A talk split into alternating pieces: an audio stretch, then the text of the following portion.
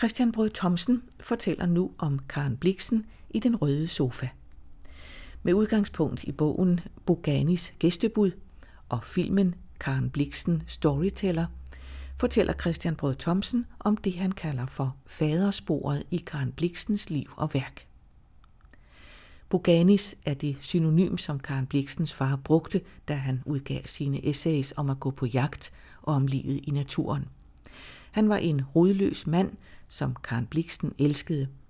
Men da hun var ni år gammel, begik han selvmord, og det kom til at præge Karen Bliksen for livet. Christian Brød Thomsen fortæller om, hvordan hun forsøgte at bearbejde tabet ved at gentage farens liv i sit eget. Og påstanden om, at hun havde syfilis, var måske et led i denne genfortælling af en elsket og savnet fars liv.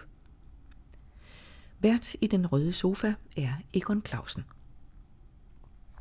Om Karen Bliksen skriver du et sted, at øh, da du første gang læste hende, så fandt du hende krukket, kryptisk og krop umulig. Så hvad i alverden er der så sket? Jamen, der er sket det mærkelige, at selvom, jeg, selvom det har gået hjælpe mig 40 år siden, jeg, øh, jeg første gang læste hende, godt nok smed jeg hendes bog hen i et hjørne af stuen, men jeg kunne samtidig ikke slippe hende.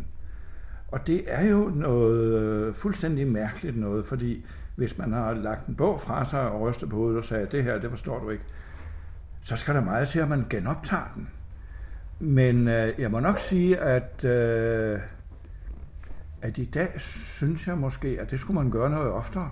Jeg er, jo ældre jeg bliver, jo, jo mere modstander er jeg af det der udtryk, der hedder kærlighed ved første blik.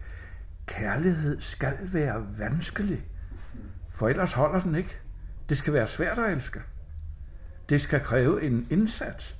Og det øh, tror jeg egentlig ikke, at folk er særlig indstillet på i dag.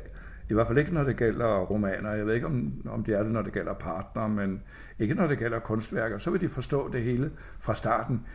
Jeg synes, det er meget, meget vigtigere, øh, det man ikke forstår, end det man godt forstår. Det man godt forstår, det er røvkedeligt i længden. Det man ikke forstår, det bliver ved med at udfordre. Og selvom jeg har læst alle hendes fortællinger efter sikkert 10 gange, måske mere, så vil jeg da ikke sige, at jeg forstår dem. Men jeg har lært at læse dem på en anden måde, end jeg læste dem i starten. Jeg har lært at læse dem som drømme. Vores drømme forstår vi jo heller ikke, men vi vil da også nødigt undvære dem. Og, og Karen Bliksen bruger virkelig i sine fortællinger meget af det, som øh, en anden af mine øh, helte, Sigmund Freud, kalder drømmecensuren. Hun censurerer sine fortællinger. Hver gang hun kommer til noget frægt, for eksempel, så står det på latin. Og så skal vi til at lære latin for at opdage, hvor fræk hun egentlig er. Eller også omskriver hun det i sådan uh, naturbilleder, som vi ikke nødvendigvis forbinder med samlejer, men som jo nok er det alligevel. På den måde omskriver hun tingene, ligesom vi omskriver tingene i vores drømme. Ja, du har et sted, øh, hvor du øh, øh gengiver nogle passager fra øh, Sårære. Ja. Øh, og dem har jeg faktisk øh, lige sat et mærke ved, nemlig der er en ung mand, der hedder Adam, han vandrer op ad en allé til godset. Ja. Og i den tidlige morgen, står der, skriver Karen Bliksen, der udsender lindetræerne en blid duft som et drag af alléens drømme i sommernatten, og denne duft går til hovedet som svimlen og til hjertet som en himmelsk nåde.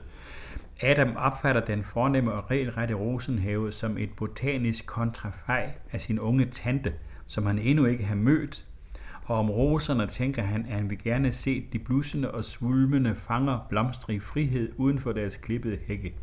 Alléen bliver til en magisk helligdom, og inden for tempelmurene er de lange vælvinger svale og halvmørke, en duftfyldt hal, et balsamisk tilflugtssted i en blændende lys og brændende hed verden, og herinde er jordbunden endnu fugtig.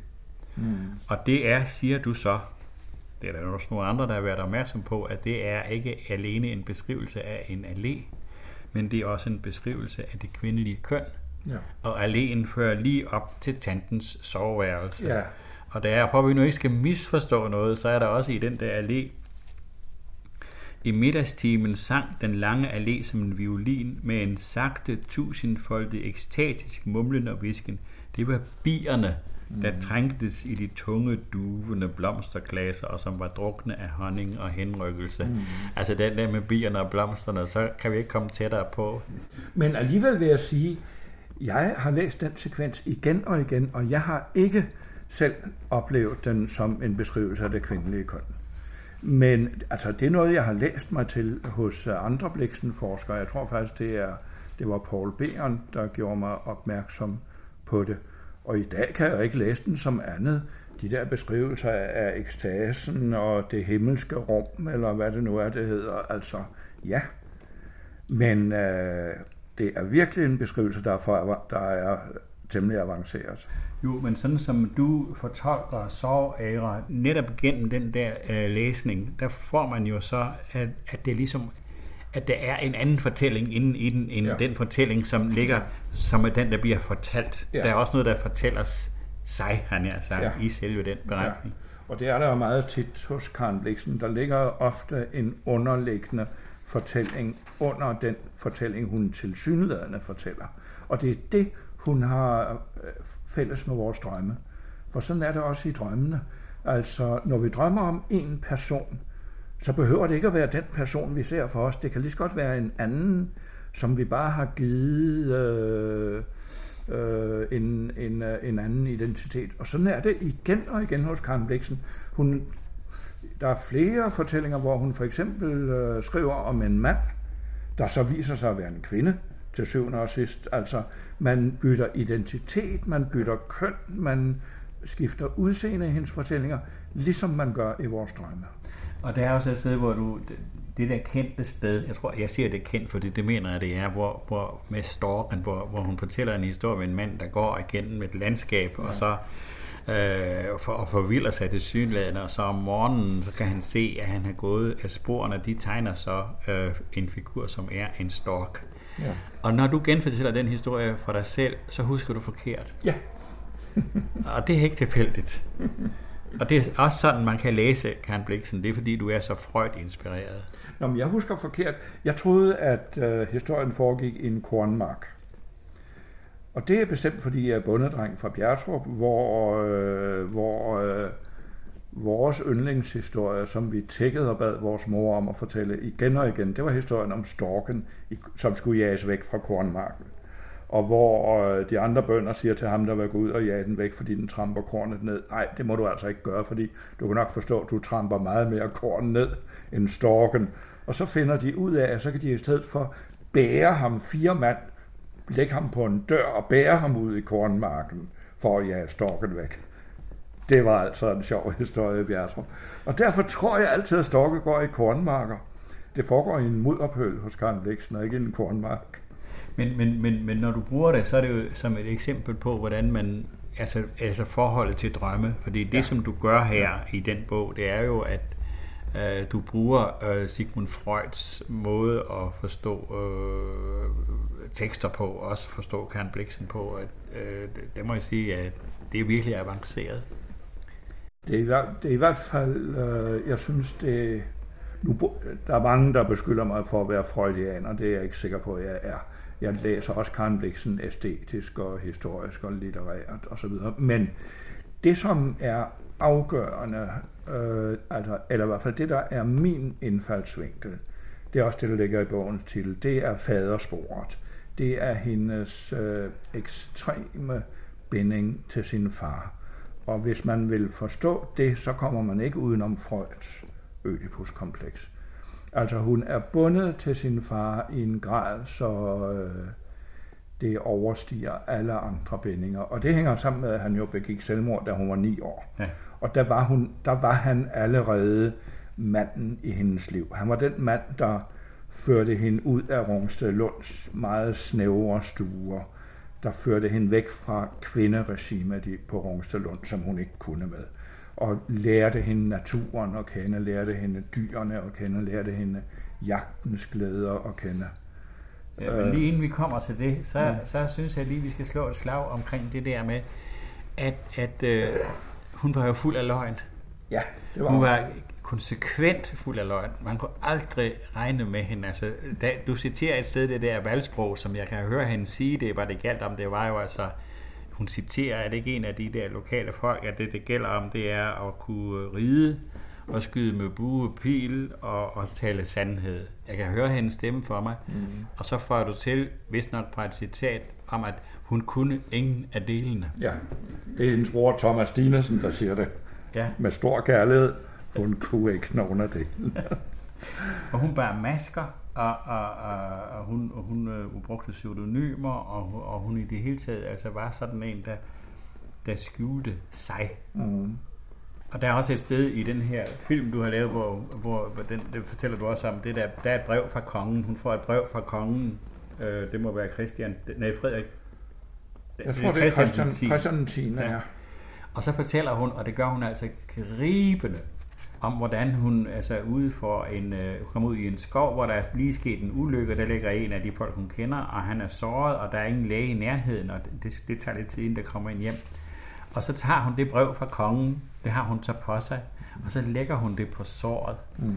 Og det har en enorm lægende kraft. Mm. Og hun fortæller så, at efterhånden, altså til sidst, så det der brev fra kongen, de ville så gerne høre om kongen, hvor stor han var. Og til sidst, så var det sådan, at det brev fra kongen, det havde været brugt så mange gange, så alt skrift øh, var forsvundet. Der var kun sådan et stykke papir, der var plettet med blod og forskellige andre ting. Mm. Så sker der det, at i hende, da de gør hendes bog op, der finder de så det der brev fra kongen. Det er fuldstændig rent, det er uplettet, det har ikke været foldet sammen, eller noget som helst. Ja. Det er rent. Ja. Ja, hvad er det? Ja, det er fuldstændig... Men, men, øh, og så kan man jo sige, okay, hun løber groft. Men man kan også sige, at hun måske fortæller en, på et dybere plan, alligevel fortæller en sandhed. Fordi hun bruger den her historie til at, at komme med den der meget, meget smukke formulering, synes jeg, at det jo er vores allesammens drøm, at vores ord kan have en lægende virkning. Det er så smukt, synes jeg. Og det er jo den drøm, hun realiserer ved hjælp af en løgn. Ja.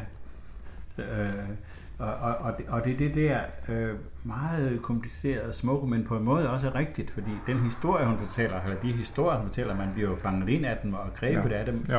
Og, og det er jo fordi, der bliver fortalt noget, der er sandt. Ja, ja.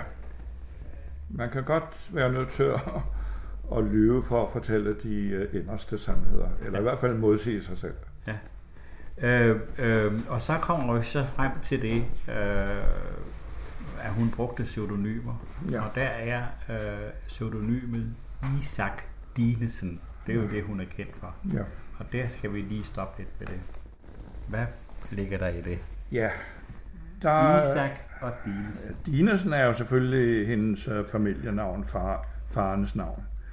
Men uh, hvad der ligger i Isak, hun siger selv, at der ligger det i Isak, at uh, det betyder uh, ham, der fik sin mor til at le. Og, der, og det, hvis man tjekker efter i Bibelen, så er det også rigtigt, at øh, Isaks mor Sara, hun var ved at dø af grin, fordi hun blev gravid som øh, 103 år eller sådan noget. Det synes hun var enormt sjovt, at det var muligt. Men øh, vi andre kender Isak af en helt anden grund, nemlig at det var ham, som faren ville ofre på Guds krav. Og så til allersidst kom der en engel og sagde, at du kan nøjes med at ofre et i stedet for din søn. Men øh, han havde hævet kniven over Isak dag, og Isak har været skræmt til døde. Og jeg tror, at det er forklaringen øh, på, at hun valgte det navn, at hun også følte sig offret af faren, da faren begår selvmord. Hun siger det selv i et meget sent interview, der siger hun noget om, at jeg følte det som om halvdelen af mig selv også døde, da min far døde. Den far, ham skal vi nok lige, nu skal vi nok lige fortælle lidt om ham. Hvem var det? Wilhelm Dinesen var jo øh, en mærkelig og meget modsætningsfyldt mand. Han var øh, godsejers søn og øh, skulle have en karriere inden for militæret. Han deltog i slaget ved Dybøl, hvor han øh, deltog i så hvis jeg husker, at det den 8. brigades fuldstændig vanvittige selvmordsaktion vi tror, at selvmordsaktioner er noget, der har med muslimer at gøre. Det har bestemt også med vores egne traditioner at gøre. Den brigade blev kommanderet til et totalt selvmordsangreb. Det var et mirakel, at øh, Wilhelm Dinesen overlevede. Det var der ikke mange, der gjorde. Øh, han fik en sådan afsmag for krigen og for Europa. Også, ja, så senere tog han så til Paris, hvor han øh, sluttede sig til kommunartopstanden imod sin egen klasse. Han kom til at hade sin egen klasse i en grad, så han, så han øh, sympatiserede med, med oprørsbevægelsen mod sin egen klasse. Og til sidst tog han så til øh, Wisconsin i USA, hvor han boede i to-tre år blandt indianere i total ensomhed i lede ved den europæiske civilisation. Men han fik dog en datter, gjorde han ikke? Man mener, at han fik en datter. Så kan han ikke har en halvsøster som ja, indianer? det har hun sandsynligvis, ja. Så helt alene, det var det, sige, Nej, var han helt ikke. alene var han ikke. ikke. Han boede alene, men uh, ja. ja. Men så? Ja, og så uh, forelskede han sig jo i Karen Bliksens mor, Ingeborg. Og dengang skulle man jo anmode uh, moderen om hendes hånd. Datteren var selvfølgelig indforstået, men det var moren, der skulle øh, virkelig give sit tilsavn. Og moren var chokeret over, at der kom en mand og anholdt om datterens hånd, og især en mand som Wilhelm Dinesen. Der findes et fantastisk brev, hvor, hvor moren siger, ja, ja, hun har det altså ikke godt med, at det erotiske kommer så tæt på Rungsted Lund. For det har hendes døtre sandelig aldrig kendt til.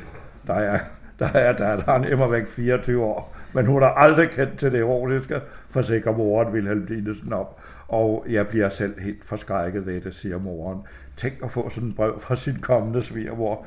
De fleste af os andre ville formentlig løbe skrigende væk, men uh, han holdt fast. Han ville have Ingeborg, og det fik han. Ja, og de fik også, hvor mange børn var det? Ja, de, det husker jeg ikke. De fik en 5-6 børn. Ja. Hvor Karen Bliksen heldigvis var en af dem. Ja. Men han skrev jo også, han var jo også forfatter.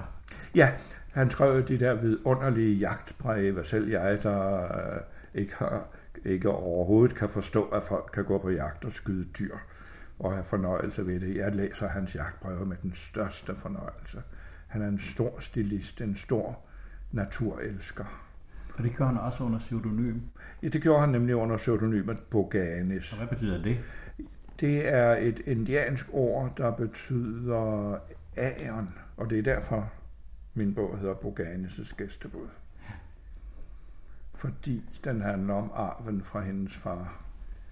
Og så, og så voksede hun op der. Uh, hun havde jo en bror, der hed Thomas. Ja. Uh, men da hun så var uh, ni år, eller hvad man siger, hvordan var hendes forhold til den far? Du har været inde på det før, men tror jeg lige, vi skal folde den lidt ud her. Jamen, det var ham. Han repræsenterede eventyret i hendes liv. I modsætning til øh, kvindevældet på Rungstedlund, som bestod af hendes øh, mor og mormor og moster Bess. Øh, og dem havde hun det svært ved. Det var faren, der øh, repræsenterede liv og eventyr for hende. Og så meget desto mere tragisk var det jo, at han tog sig af dage. Og det gjorde han på en måde, som, øh, som ikke hørte, hvad skal man sige, altså når man begik selvmord i de der klasser, ja. så skulle man gøre det på en særlig måde. Man skulle helst skyde sig. Man ja. skulle skyde sig. Det var den mandige måde at gøre det på. Det gjorde han ikke. Han hængte sig som en gemen forbryder. Og måske følte han sig som, jeg ved ikke hvad, altså, der findes forskellige teorier om, hvorfor han øh, begik selvmord. Men den teori, som findes i hans egen familie, den går på, at det var fordi, han havde fået syfilis. Øh, hvad enten det nu er rigtigt eller ikke, så var det også det, Karen Bliksen troede på. Det var det, familien sagde var grunden. Han efterlod et brev, men det har man ikke kunnet finde. Men øh, der er det muligvis fremgået. Thomas Dinesen henviser i hvert fald til det i sin bog om Karen Bliksen. Ja, altså sådan et, et afskedsbrev. Ja, ja. Og, og hvor, der, hvor der var, der stod noget om, du, du, du nævner det i din bog. Ja, men vi ved ikke rigtigt, hvad der stod i det. Nej. Men det, det der forhold til faren, øh, og det der, at faren var en eventyr, og han tog til, øh, han tog til Amerika og gik ud i, i vildnisset. Når du siger, at øh, øh Karen Bliksen øh, ligesom gentog det. Ja, øh, hun gentager fuldstændigt farens liv øh, i sit eget, og det er hun meget bevidst om. Øh, hun, øh, ligesom han tog til USA og boede blandt indianere, tager hun til Afrika og bor blandt øh, de sorte der. Ligesom han skrev om sine oplevelser, skriver hun om sine, sågar med farens skrivepult på Rungstedlund. Øhm, Øh, og jeg hævder så, at ligesom han havde syfilis, ville hun også have syfilis. Jeg tror ikke, hun havde det. Jeg tror, det er et led i hendes faderidentificering, at det ville hun altså også have, hvad enten hun så havde det eller ikke.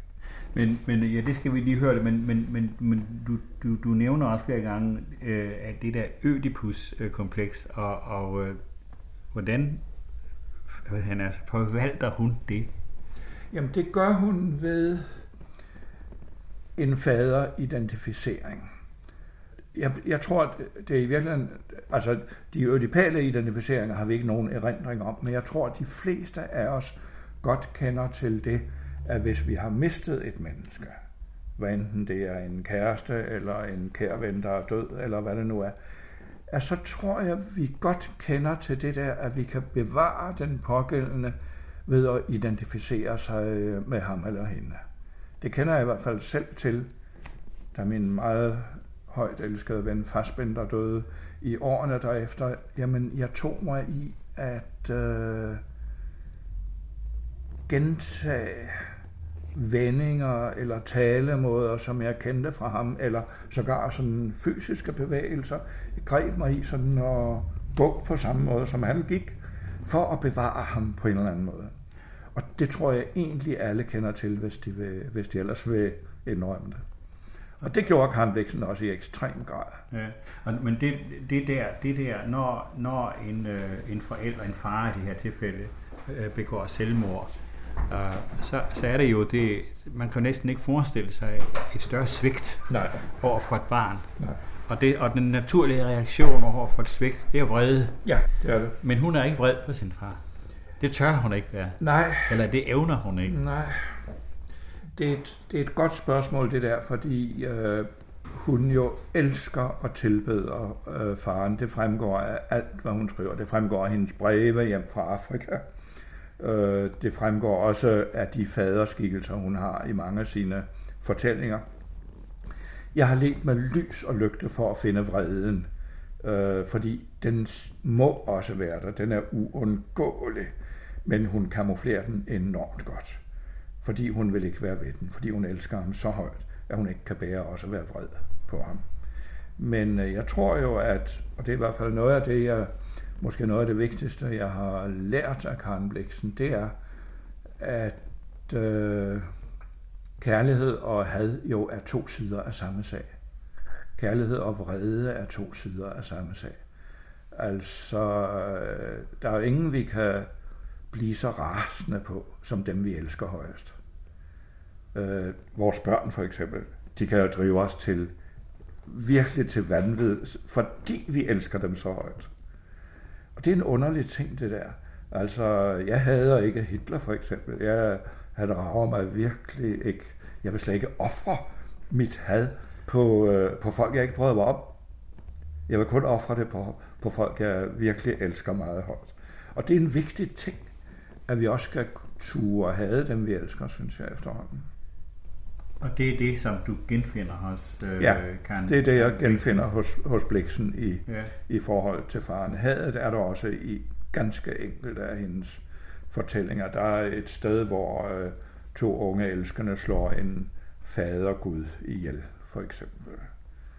Der kan jeg ikke lade være at tænke på, at det er Isak, der tager hævn på Abraham der. Ja. Men, men, øh, men, men nu, er, nu, nu er Karen Bliksen jo, som øh, vi også var inde på her, jo selv et meget kompliceret øh, stykke ja, ja. Øh, menneske. Ja. Øh, så det er klart, at de der forhold, det er også noget, som må få forskellige sådan komplicerede udtryk. Men hendes eget forhold til mænd, da hun bliver voksen, der bliver hun jo, det er jo også et sådan ret specielt. Ja, det er det. Eller hun er måske bare forud for sin tid. Det et stykke af samtidig på nogle af de der, den måde de levede på dernede i, øh, i Afrika, de der, øh, de, de der hvide, de havde, det var man i dag vi kalde for swingerklubber og sådan noget. Men, øh. ja, det havde de. Jeg ved ikke om hun, jeg tror ikke hun deltog i dem, men hun kendte folk, der deltog ja. i afrikanske swingerklubber. En af de stående vendinger fra den tid i engelske sådan højere kredse, det var Are you married or do you live in Kenya? Ja, jeg skal love for, at der var nogen, der gik til. Men øh, nej, jeg tror, at Karen Bliksens forhold til mænd snarere var det modsatte. Jeg tror ikke, hun havde ret meget med mænd at gøre. Hun var gift med bror Bliksen, det holdt ikke ret længe, og så mener de fleste jo, at Dennis Finch Hatton var den store kærlighed, kærlighed i hendes liv. Der er ingen tvivl om, at hun også elskede ham højt, men jeg tror ikke, de øh, havde ret meget med hinanden at gøre på det erotiske plan, for eksempel. Hvorfor tror du? Hvad bygger du det på? Det er jo noget, man, det er jo noget den almindelige fortælling om Karen Bliksen, den fortæller jo det. Ja, men øh, hvis man for eksempel læser Den afrikanske far, der er, en, der er et fantastisk sted i farmen, hvor hun skriver, at når Dennis så kommer hjem fra safarierne, og han boede altid hos hende, og de indfødte så øh, øh, kan se, at der er lys i hendes vinduer til langt ud på natten, så tænker de indfødte nok, at det er som når Frans af Assisis havde besøg af, hvad hedder hun, Sankt Clara. Og vi ved godt, at der ikke foregik noget som helst mellem Frans og Sissi og Sankt Clara. Så hvorfor i alverden kommer Karen Bliksen med den association? Og hvorfor processerer hun den ud på de indfødte? Som jo overhovedet ikke, hun siger, det, det, er deres tanker, de aner ikke, hvem Frans af Assisi var. Nej, men hun ved det, og hun ved, at, øh, at det var et dybt platonisk kærlighedsforhold. Og det tror jeg også, hendes forhold til Dennis stort set var. Hun udvikler, ifølge sine breve, udvikler hun noget, som hun går varmt ind for i sin Afrikatid, nemlig det, som hun kalder the love of the parallels, altså parallel, øh, øh, vi skal leve parallelle liv i vores kærlighed. Og hun definerer det på den måde, at vi skal gå på jagt sammen, vi skal gå til ballet sammen, vi skal gå i teater sammen, vi skal flyve i Dennis' flyvemaskine sammen, men parallelle liv, vi skal ikke mødes underforstået i sengen. Men hun var jo vildt betaget af ham. Ja. Og det var hun, han også værd. Ja, Uh, han var jo selv et uh, ja. helt, helt usædvanligt uh, menneske. Det er der ingen tvivl om. Alle faldt for ham, både mænd og kvinder. Hvad han så selv faldt for, det ved vi ikke rigtigt. Han var lidt, sådan som du beskriver ham, så var han også sådan en, altså lidt svær at komme ja. helt tæt på. Ja, det er... Men umådeligt fascinerende. Umådeligt, ja. At kunne tage det der, altså Karen Bliksen, det har vi jo også ligesom antydet her. Altså Karen Bliksen var jo, hvad skal man sige, uhyre dannet. Ja. Hun var jo belæst. Hun, ja. hun kendte jo øh, hun kendte jo bibelske myter, græske savn og legender, Europas kulturhistorie, musik. Øh, der var hun jo i den grad hjemme på en helt ja. usædvanlig måde. Ja. Og det kunne han opfange. Ja. ja, ja. Der kunne de mødes ja. på et meget dybt plan. Men jeg tror ikke, de mødtes på et erotisk plan. Det tror jeg ikke. Og på et tidspunkt, så kommer den historie med syfilisen ind. Altså, øh, vi har jo også lært, at hun havde syfilis, og det har hun fået af hendes første mand, bror, ja, fordi ja. han, han øh, dyrkede også et, et ivrigt øh, sexliv og sådan Ja, ja, det gjorde han. Øh, og det siger du, at det passer ikke. Det er endnu en af hendes løgnhistorier. Ja, det siger jeg. Der findes ingen dokumentation overhovedet for, at hun havde syfilis. Findes der ikke dokumenter fra lægeerklæringer? Hun gik der hos forskellige, øh, altså virkelig kendte for, hun fik der også medicinsk behandling. Ja, hun blev behandlet for syfilis, men øh, jeg mener ikke, der er belæg for at sige, at hun havde det. Beviset for, og nu siger jeg bevis i gåsøjne for, at hun havde syfilis, det er, at der i 1914 blev taget fire Wassermann-prøver. Og hvad er det? Wassermann-prøver regnede man dengang for at være øh, dokumentation for syfilis. Hvis man har en positiv Wassermann, så havde man syfilis. Det skriver Mogens Fogh også i øh, han var hendes personlige læge øh, i mange år og har øh, skrevet en rapport om hendes sygdom, som alle regner for autoritativ. Han skriver også, at selvfølgelig havde hun syfilis, fordi der blev konstateret en positiv vassermand. I, men derefter blev der så også konstateret tre negative vassermandprøver. Og inden for et halvt år. Der er ingen i dag, som mener, at man på et halvt år kunne kurere syfilis med de der umådeligt primitive behandlingsmetoder, man havde, kviksøl, salvarsan, kurer.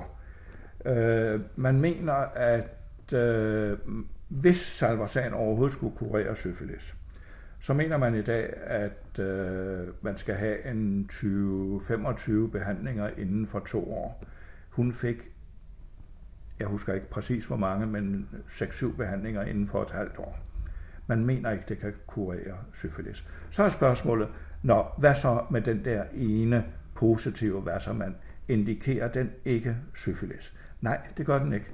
Mogens Fogh tager fejl, når han skriver, at Wasserman er en, øh, en øh, 100% øh, syfilis bevis. Det er ikke rigtigt. Wasserman kan, man kan også få en positiv Wasserman på grund af forskellige tropesygdomme, for eksempel visse former for malaria. Og der er en 3-4 andre øh, tropesygdomme, der også kan give en positiv Wasserman. Men Karen Bliksen var jo selv interesseret i at fortælle den øh, ja. fremstillelse af. Det var hun. En, hvad, hvad, hvorfor det, hvad, hvad fik hun ud af det, for at sige det rigtigt? Jamen, øh, jeg tror, hun fik to ting ud af det. For det første, igen en meget stærk identificering med faren, som havde syfilis. Men for det andet fik hun et godt påskud for at holde mændene på afstand. Og et eller andet sted tror jeg, hun havde brug for det påskud. Så kan man gisne om, hvorfor hun havde brug for påskuddet, men øh, det var i hvert fald sådan, hun brugte sin syfilis.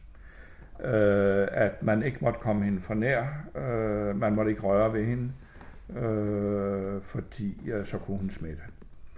Jeg tror, det er fordi hun øh, var indpodet en seksuel angst fra sit øh, utroligt seksuelt fjendske miljø i øh, Rungstedlund. Om hun så også via sin faderidentificering havde en måske en lesbisk disposition, det tør jeg ikke sige. Men tanken er nærliggende, fordi Ifølge Freud bliver man jo øh, blandt andet øh, lesbisk og bøsse. Man bliver bøsse, hvis man identificerer sig med moren, og dermed med morens driftsretning. Man risikerer at blive lesbisk, hvis man identificerer sig med faren, og dermed også med hans erotiske driftsretning mod sit eget køn. Om hun var det, ved jeg ikke. Men hun havde i hvert fald brug for at holde mændene på afstand. Efter Dennis Finn Hassons død var der ingen mand, der fik lov at komme ind på livet derhen. Ja, du beskriver Rungsted Lund i Karen Bliksens tid som sådan en slags kvindekollektiv. Ja, og ikke af de mere positive. Altså, det, øh, det var et meget seksuelt fjendsk øh, kvindekollektiv. Men hendes historier og, og driver jo af erotik. Ja, det gør det. Og det ved vi jo fra øh, folk, der lever i celibat. De driver jo gennemgående af erotik. Se bare på katolske præster, og jeg ved ikke hvad. Altså, der er ikke noget, der er så seksuelt fremmende som celibatet. Det er klart. Men den der øh, historien om syfilis, som holder øh, andre mennesker, øh, mænd, men i det hele taget altså, er med til at holde den der afstand, det er måske også, man kunne måske også sige, at, at det er Karen Bliksens måske lige frem tragedie. Det er du sådan set også inde på. Den der afstand, hun havde til andre mennesker. Den der mangel, som hendes liv udviste, eller som hun udviste til at knytte helt nære følelsesmæssige forhold til ja. andre mennesker. Ja. Og da i slutningen af den her øh, film, der er der jo hendes øh, Jonna Dinesen, øh, det er en svigerinde. Ikke? Det er en svigerinde, det er Og de sidder og snakker sammen, og der, der, der så Øh, øh, og det, det, det er måske en, en del af prisen simpelthen øh, for at, at blive sådan en stor kunstner, som øh, Karen Bliksen hun øh, var. Et sted, øh, er der også den der, siger hun, tror jeg det er, øh, altså det at lave kunst, det er jo at søge den hellige gral. Ja. Men man kan ikke finde den hellige gral, hvis man drager ud med en barnevogn. Ja. Og det betyder, at øh, hvis man har for meget familie, så ja. kan man ikke det. Ja. Og det er det, som hun drøfter med Jonna Dinesen der. Ja. Men jeg føler, at, at de i livet har valgt en bedre del. Hvad er berømmelse? Hvad er fremkaldelser? Graven venter os alle. Og så siger du, jeg tror, at Karen Bliksen var fuldstændig oprigtig, når hun ved vejs ende indså, at hendes frivillige eller nødvendige forsagelse af nære relationer var en tragedie. Ja. Hun sagde det ikke bare øh, for, at Jonna Dinesen kunne have noget at leve videre på. Hun sagde det også til sig selv, for at døden kunne blive et sandhedens øjeblik. Den personlige følelsesmæssige tilknytning til en nær familie, som hun aldrig opnåede, var til syvende og sidst uendelig meget vigtigere end de mere abstrakte relationer, hun opnåede til et anonymt verdenspublikum. Øh, og det er øh, måske, øh, det slutter der i hvert fald bogen med en drøftelse af, øh, øh, hun var, siger du, i virkeligheden et meget, meget ensomt og isoleret menneske, og hendes liv var måske i virkeligheden ikke det, som vi forestiller os, en succes, men en tragedie. Ja. Mit udgangspunkt er de ord, hun siger til Jonna, hendes svigerinde på dødslejet, hvor hun siger til Jonna, hvad er min verdensberømmelse værd sammenlignet med det, du har opnået, nemlig at få mand og fire børn. Det har jeg aldrig prøvet. Det er meget, meget vigtigt, og du er den lykkeligste af os to. Og det er et rystende udsagn at komme med, når ens liv er ved at være forbi. Det er samtidig jo, som så meget andet omkring Karen Bliksen, er det jo en meget lang historie, det her, fordi hun mente jo, hvad der var mange, der mente dengang, at jo mere man sublimerede sin seksualitet, jo, jo større kunstner blev man. Det mente også Sigmund Freud, og han tager fejl. Det er derfor, jeg nødigt vil kaldes freudianer, fordi Freud mente også, at jo mindre man boller, jo større kunstner eller videnskabsmand bliver man. Og det er noget sludder. Det har intet på sig. Men det var en tidstypisk øh, antagelse, som gik på, at man regner med, altså jeg er, enig i, jeg er enig på det der punkt, at den erotiske energi og den kunstneriske energi udspringer af de samme kilder. Det tror jeg fuldt og fast på. Men øh, jeg tror ikke, at de kilder, om så må sige, er begrænsede.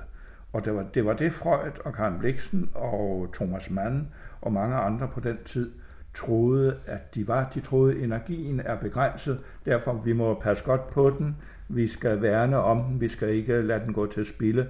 Hvis man for eksempel vil være en stor kunstner, så kan man, skal man ikke lade den gå til, gå til spilde erotisk. Jeg tror omvendt, jo flere kræfter man bruger, bruger, jo flere får man igen. Kræfterne er uudtømmelige. Ja. Vi kan roligt øh, bruge dem på og, det, vi har det, lyst til. Det, jeg ved ikke, det, det, det, det passer måske også. Det kan måske også øh, bringes hen, sådan, så det passer på uh, Karen Bliksen på, på, på, på, på en særlig måde, som, som, som, som nu er hendes. Ikke? Og jamen, nu, nu skal vi til at slutte, og jeg vil godt slutte øh, her, i hvert fald læse højt på de sidste ord i din bog, hvor, hvor du netop har drøftet det der med hendes ensomhed og afkaldet og det der. Og der slutter du så med at skrive, at det lykkedes hende at omskabe parasitter til perler og sygdom til skønhed, for at nå det, der var hendes ultimative mål, nemlig at forvandle farens fortvivlede nej til sublime fortællinger i farens navn. Ja. Hvor er det flot. Tak for den her bog, Christian. Nej, hvor er den god. Christian Brød Thomsen i samtale med Egon Clausen i den røde sofa i Dansk Forfatterforening. Boganis gæstebud, Fadersporet i Karen Bliksens liv og værk, er udkommet på forlaget Tiderne Skifter 2010. Karl Johan Mikkelsen havde tilrettelagt.